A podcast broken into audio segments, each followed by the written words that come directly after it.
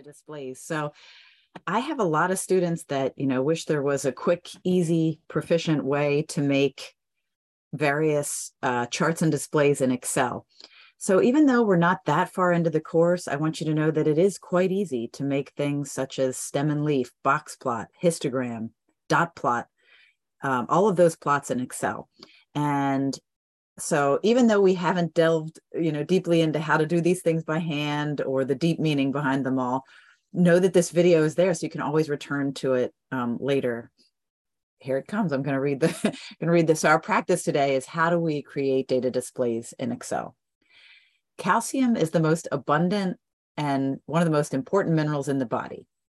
It works with phosphorus to build and maintain bones and teeth. According to the Food and Nutrition Board, the recommended the RDA of calcium for adults is 800 milligrams. The data that we have here, and that I'm also going to put um, in Excel, is the daily calcium intake for a random sample of people with poverty level incomes. Researchers believe that the mean daily calcium intake for poverty level income people is below the RDA of 800 milligrams. Poor people don't get enough milk, etc. Now, way later in the course, we'll do hypothesis testing and we'll really take a look at is there enough statistical evidence to make that claim uh, that people below a certain income aren't getting enough calcium. Uh, that's called running a hypothesis test. That's the tail end of the course. For now, we just want to say, and I'll ask the first question here what type of data is this, qualitative or quantitative? Hopefully, you're looking at that thinking it's numerical. Uh, you can perform arithmetic operations on it. It's, it's quantitative. So I have that answer there, quantitative. Qualitative data, just to put out, out there, would be things like hair color, eye color, political affiliation, religion, right? Things that are categorical. Um, so this is quantitative data. Describe the shape of the distribution. Is it skewed left, skewed right, bell shaped? So at the beginning of a stats course, we we we talk a lot about the shape of the distribution. Is it fairly normal? Is it skewed left? One of the some of the fastest ways to determine that is to look at stem and leaf, histogram, box plot, dot plot. You want to look at these data displays so you get a quick visual onto the as to the shape of the distribution. So we'll do that at the touch of a button, I promise. And then this last question is, are there any outliers in the data? So you could manually type this all into L1, one list, one column of a of Excel, or well, those of you that are not in my live class, that's most likely what you will do. And I will actually scoot down a little bit so you can see all those numbers. So what I did was I just highlighted all this, copy paste into Excel. But you know, if you want to freeze the screen there and, and type it in, you may. Uh, I'm going to move over to Excel. All right, so we assume that you get all your data into Excel. And I'm also assuming uh, that you got the Megastat add-in for Excel. Could always, my live students, I give them access. You could always Google, how do I get the Megastat add-in for Excel? Just makes a lot of the things that we do in statistics easier.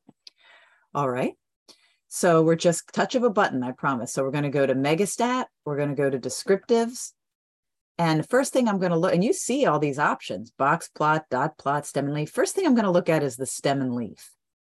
So stem and leaf, and I'm going to go ahead and highlight all the data.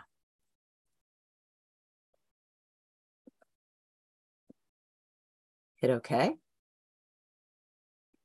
And I'm just going to kind of, if you, if there's the stem and leaf in all its glory, I can zoom in a little bit here. The way you read a stem and leaf, and I don't want this podcast to be, you know, too deep, but you know, the stems they tell you are the hundreds digit and the leaves are the ones digit. So this would read as somebody had calcium. Okay, well, five times a hundred is 500, right? So somebody had calcium 570 something. Someone had calcium level 580 something. And then, you know, up here, these 900, two people had calcium in the nine, close to 900 uh, you know, two people had calcium close to 800. But in later in later classes, we'll go more deeply into how to read it. For now, uh, let's see if it'll let me annotate here. If you kind of tilt your head to the right, like and superimpose uh, this curve, you see that it's fairly bell shaped. Okay, so when you t- for now we're just talking about the shape of the distribution. So it's fairly bell-shaped, fairly symmetric. rarely will you see perfect bell-shaped data or perfectly symmetric, but it could happen. Um, we're not seeing severe skew. We're not seeing the tail is to the right or the tail is to the left. Um, so first things first, we see our stem and leaf. One thing I will note, if you count all the leaves, if you count all the leaves, you will see, you know, a count of 40. So if you count all the leaves, you'll know you, you had um, 40 observations. Okay, that's the first thing. Um, now, I'm going to go back to the sheet here. Actually, let me clear, clear ink. Clear ink. Okay. I'm going to go back to the data sheet.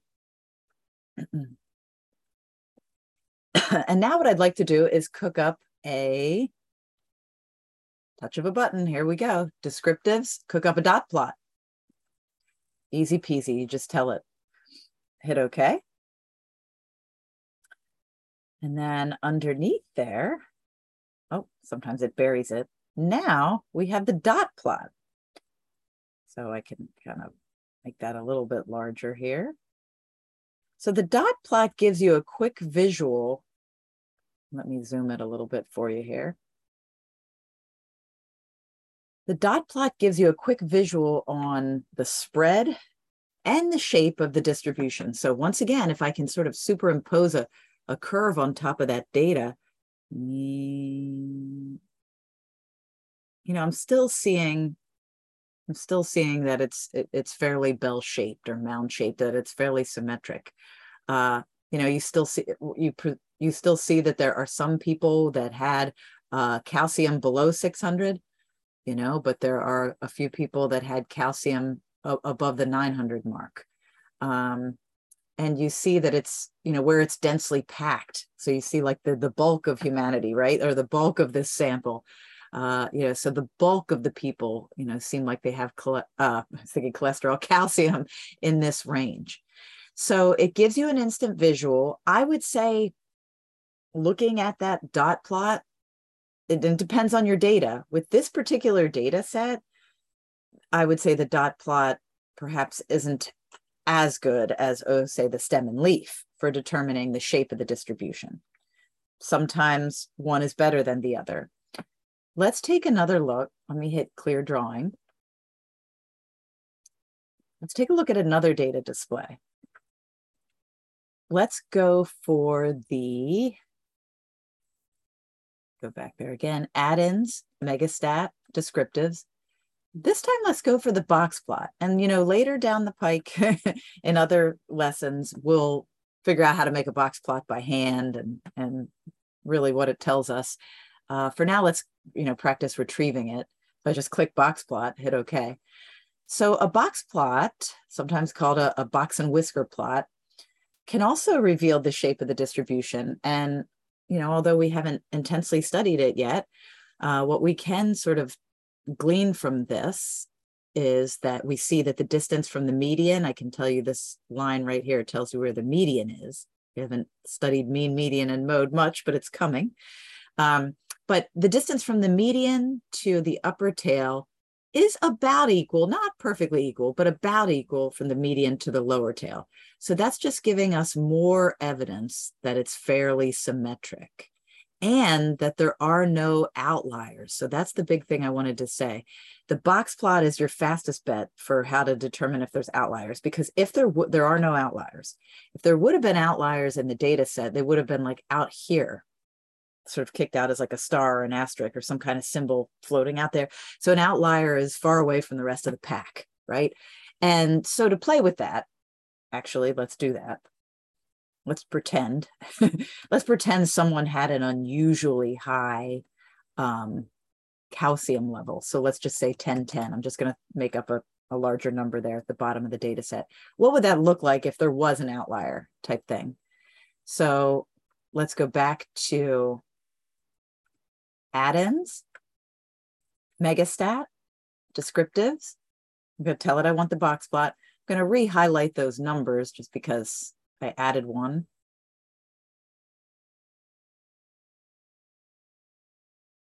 I'm going to go ahead and hit OK. And now let me clear ink here. Now you see this next box plot that I made.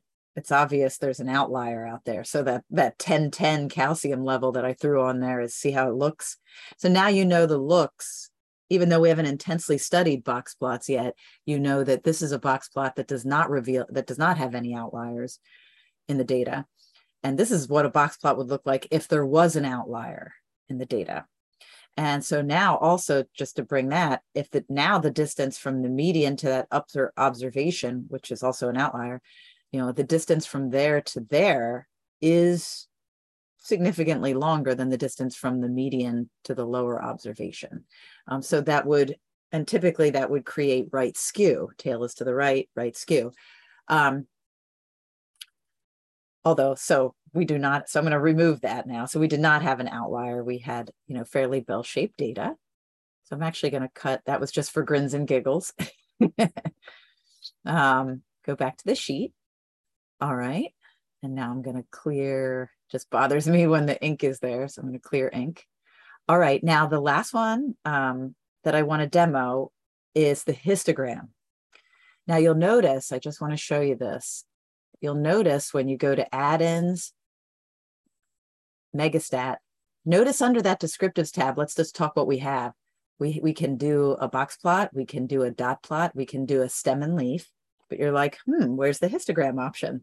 Right, so the histogram option isn't, isn't under there. All right, so where is it? so Megastat, frequency distribution, we know, and we will hear in class that, uh, you know, if you were to do it by hand, you would create a frequency distribution first and then you would have your histogram. So frequency distribution, the data is quantitative. And then once, and then it's blatantly saying, do you want a histogram? So I click on histogram, input range. Once again, I'm just going to highlight, you know, all those values. Oh, And I'm not going to highlight that last one was me making up an outlier. So I'm only going to highlight to the, um, to the 792. Go ahead and hit OK.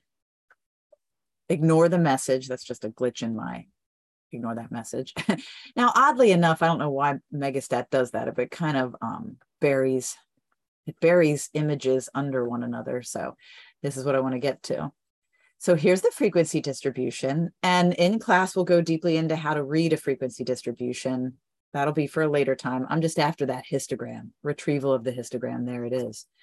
Okay, so and once again, you know, if we superimpose a curve in our mind's eye over that histogram, once again, we see it's fairly bell shaped.